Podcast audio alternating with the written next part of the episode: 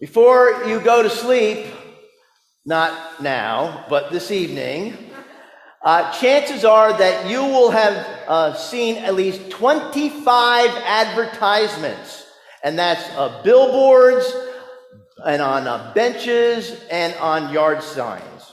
If you were to open up the newspaper, there are ads on just about every page. Turn on the television, and that number increases exponentially. In fact, just about every eight minutes, our T V is interrupted with commercials galore. If you've been watching the N C double A tournament, you know there's lots of commercials.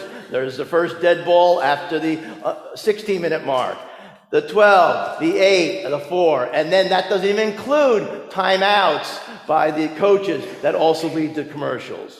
And of course, more commercials appear in those wonderfully annoying pop-up ads that appear on our computers or when we're trying to watch some kind of YouTube video. The point is this: we are constantly bombarded with ads that try to convince us that some product out there is deserving of our attention, our time, and our money. Well, in order for us to sort of sort through all these claims, there's a publication out there called Consumer Reports. It's a magazine, and they conduct, uh, conduct tests for many of these products that you see on T V or in the stores. And basically, what they are trying to help us find out is how good the product really is. Does that vacuum really pick up all the dirt that they say it does? Which refrigerator is the most reliable? Which H D T V has the best picture? Which hybrid car is the most efficient?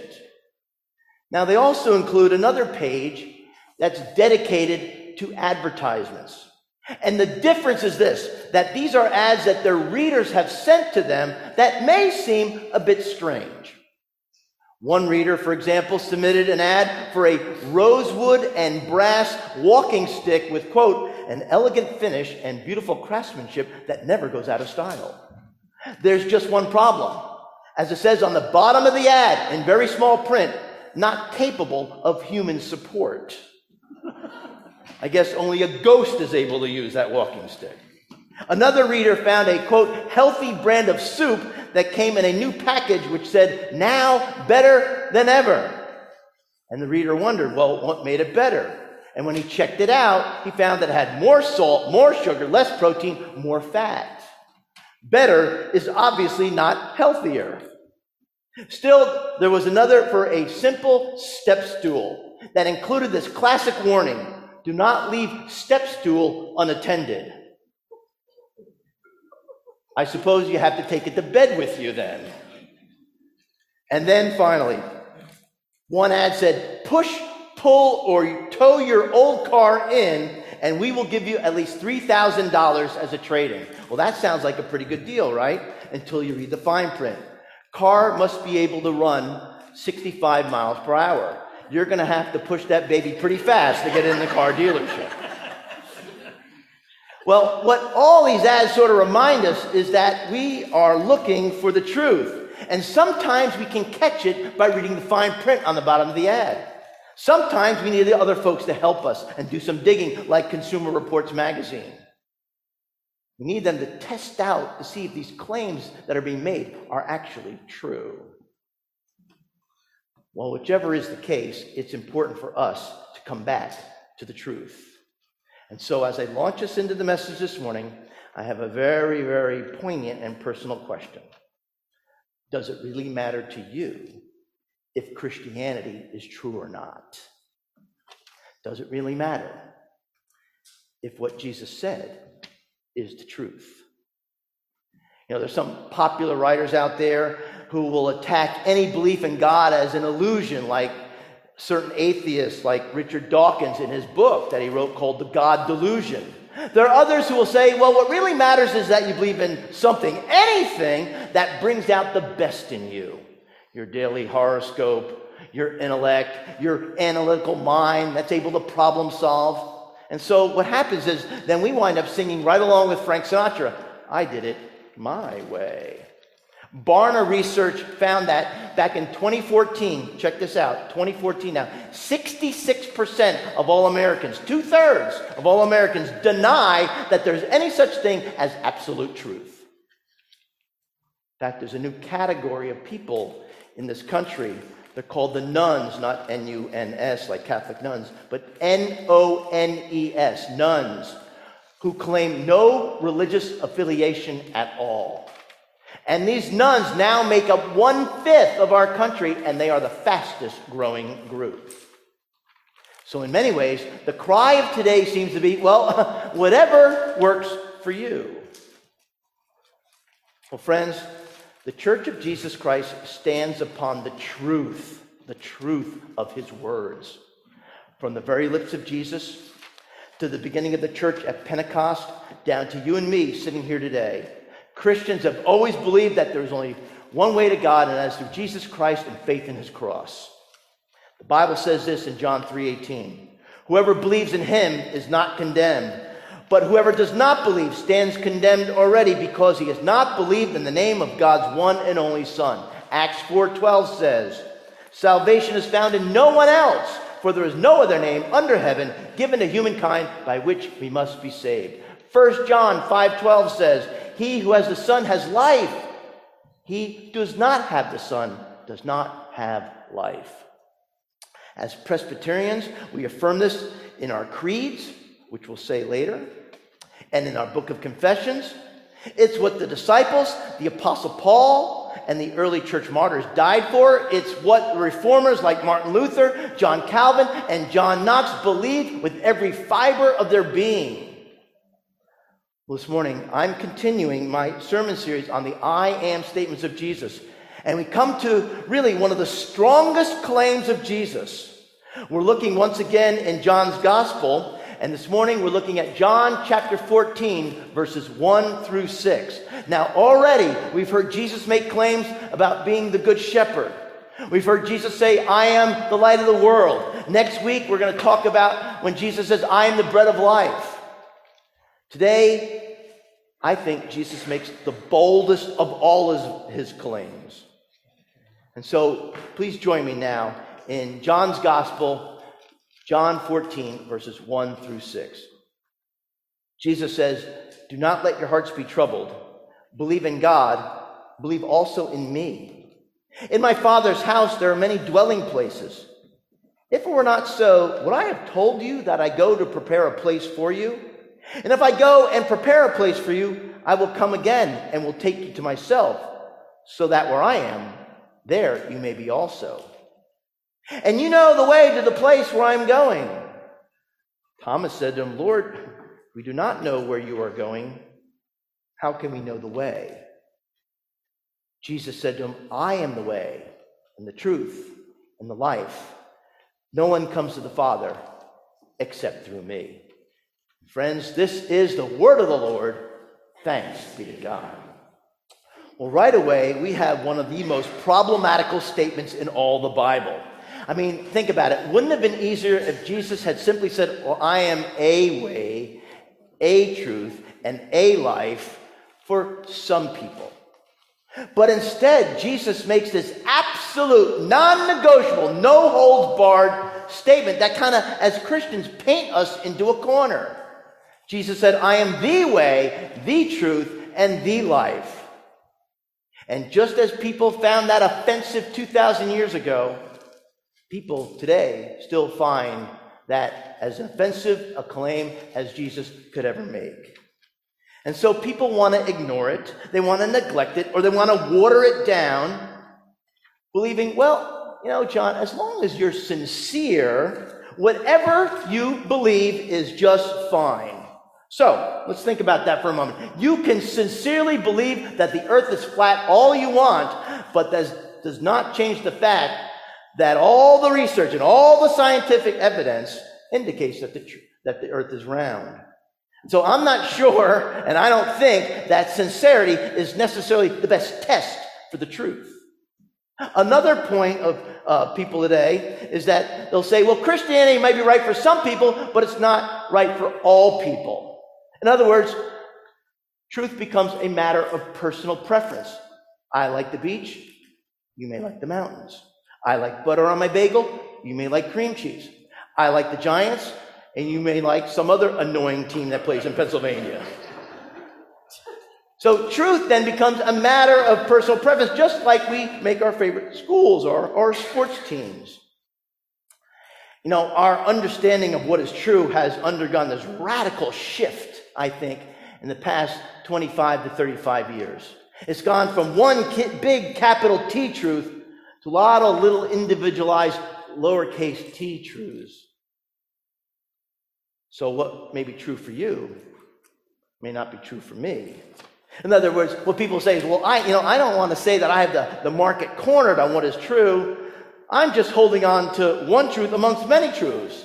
And so you've got your truth, I've got my truth, all with a lowercase, small t. There are various words for this kind of condition. We call it relativism, secularism, postmodernism. How many of you been on your, your son or daughter's college campus lately? Every belief that has ever been practiced is available, and there's a lot of new ones now that basically say, well, whatever is acceptable, affirmed, tolerated, whatever you believe, of those things, hey, that, that's fine with me, that's fine. As Christians, we believe that a Jewish carpenter who lived two thousand years ago is the narrow gateway through whom all people must enter into the kingdom of God.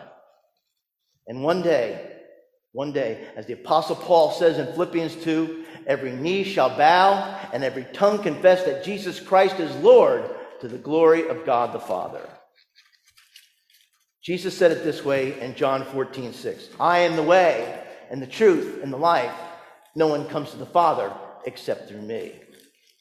Now, in this scripture from John fourteen, I need to set the context for you just a little bit. Jesus is with his disciples in the upper room. This is before Jesus is arrested. It's the Passover. This is John's version of the Last Supper. The mood around the table is rather somber. Jesus has already revealed to his disciples that one of them is going to betray him. One of them is going to deny him. He told them that he would be going away to a place that they could not go. The disciples are confused. They don't understand what he means. All they know is that it sounds ominous, and they are troubled by his words. And so Jesus wants to ease their anxieties and help them to trust in God. And friends, even when things around us seem to be breaking bad or going wrong, Jesus says, trust, trust in God, trust also in me. And friends, if Jesus is who he says he is, then not only can we depend on him, but really he's the only one that we can truly depend on. One scholar puts it this way. Jesus is making an exclusive truth claim. God in human flesh is telling his disciples that he is the only way to heavenly dwelling, and there is no other, no other way to God other than himself through his cross and the empty tomb. So it is Jesus, as God in human flesh, who teaches that Christianity is the only true religion, that no other religion or philosophical system or religious sentiment or human aspiration leads to God. He alone is the way to the Father. So when Jesus said, I am the way and the truth and the life, no one comes to the Father except through me, he wasn't giving us a lot of wiggle room, was he? What he was doing was rejecting that there's many ways to God, or that a person can chart their own course, or, or just be sincere, or that all roads lead to heaven. Instead, he's saying there's only one way, and that way is him. Jesus says to see me is to see God. To know me is to know the Father. And so what Jesus is saying very clearly to you and me two thousand years later is that Jesus is not just one of many ways to God. He's the only way. Love the story that's told by the author and evangelist Tony Campolo. He tells of a, of a time that he was flying on an airplane. He had uh, chartered uh, a red-eye, booked a red-eye from California that was going to take him all the way across the country back home to Philadelphia. Now, Tony Campolo said he was looking forward to getting some rest since it was a red eye, but the guy next to him wanted to talk. And the man asked him, "What do you do?" And Tony Campolo thought in his mind, he said, "You know, now when I tell, when I want to talk to someone, if I tell them I'm a sociologist, they say, 'Hey, that's interesting.' But if I really want someone next to me to shut up, I tell them I'm a Baptist preacher." He says, and that usually does the, does it. And so he told the man, "I'm a Baptist preacher." Well, undeterred, the man said, "Do you know what it is that I believe?" And Tony Campolo thought, but was way too polite to say out loud, "I can hardly wait." The man said, "I believe that going to heaven is like going to Philadelphia." And they went on to explain. The man said, "There are many ways to get to Philadelphia. Some go by airplane, some go by train, some go by bus, some drive by automobile. It doesn't make any difference how we go there. We all end up in the same place." Later on, they started their descent into the Philadelphia airport, but they couldn't land because the whole airport was fogged in. The wind was blowing, the rain was beating against that plane, and everyone on board was starting to get a little nervous and anxious. While the plane was circling in the air because of the heavy fog, Tony Campolo turned to the man next to him, this theological expert, and said, "I'm certainly glad the pilot doesn't agree with your theology." And the man said, "Well, what do you mean?" And then Tony Campolo said, "Well, the people in the control tower right now are giving instructions to the pilot. Things like, come in north by northwest, three degrees, you're on the beam, you're on the beam, don't deviate from the beam." And Tony Campolo said, "I'm glad that the pilot's not saying, you know, there are many ways to get down into that airport. There are many approaches that we can take. Instead, I'm glad he's saying, there's only one way that we can land this plane, and I'm going to stay with it." Oh yes, friends, the way is narrow, but the landing is sure. Now, as I look out around this room, I know just about all of you, not maybe not everybody, because we have some guests and visitors with us today, which is wonderful. But those of you who I do know, I'll make the confession that I don't know where you are with Jesus Christ.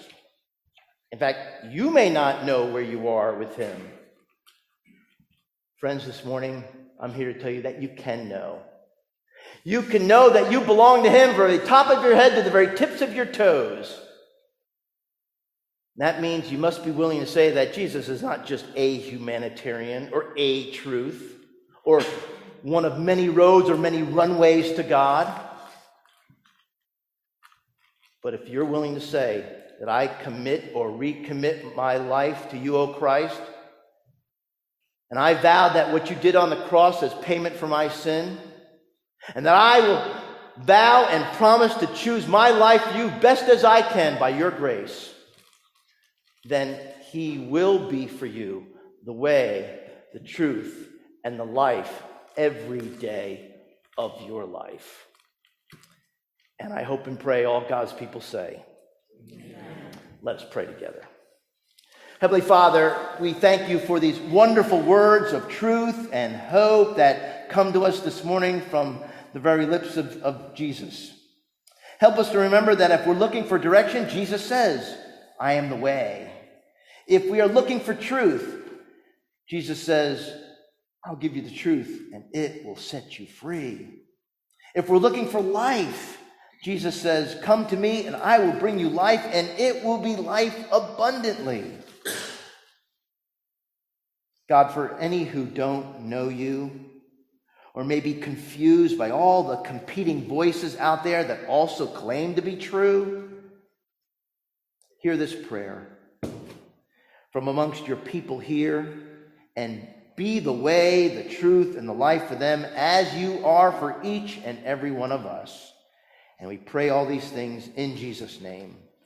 Amen.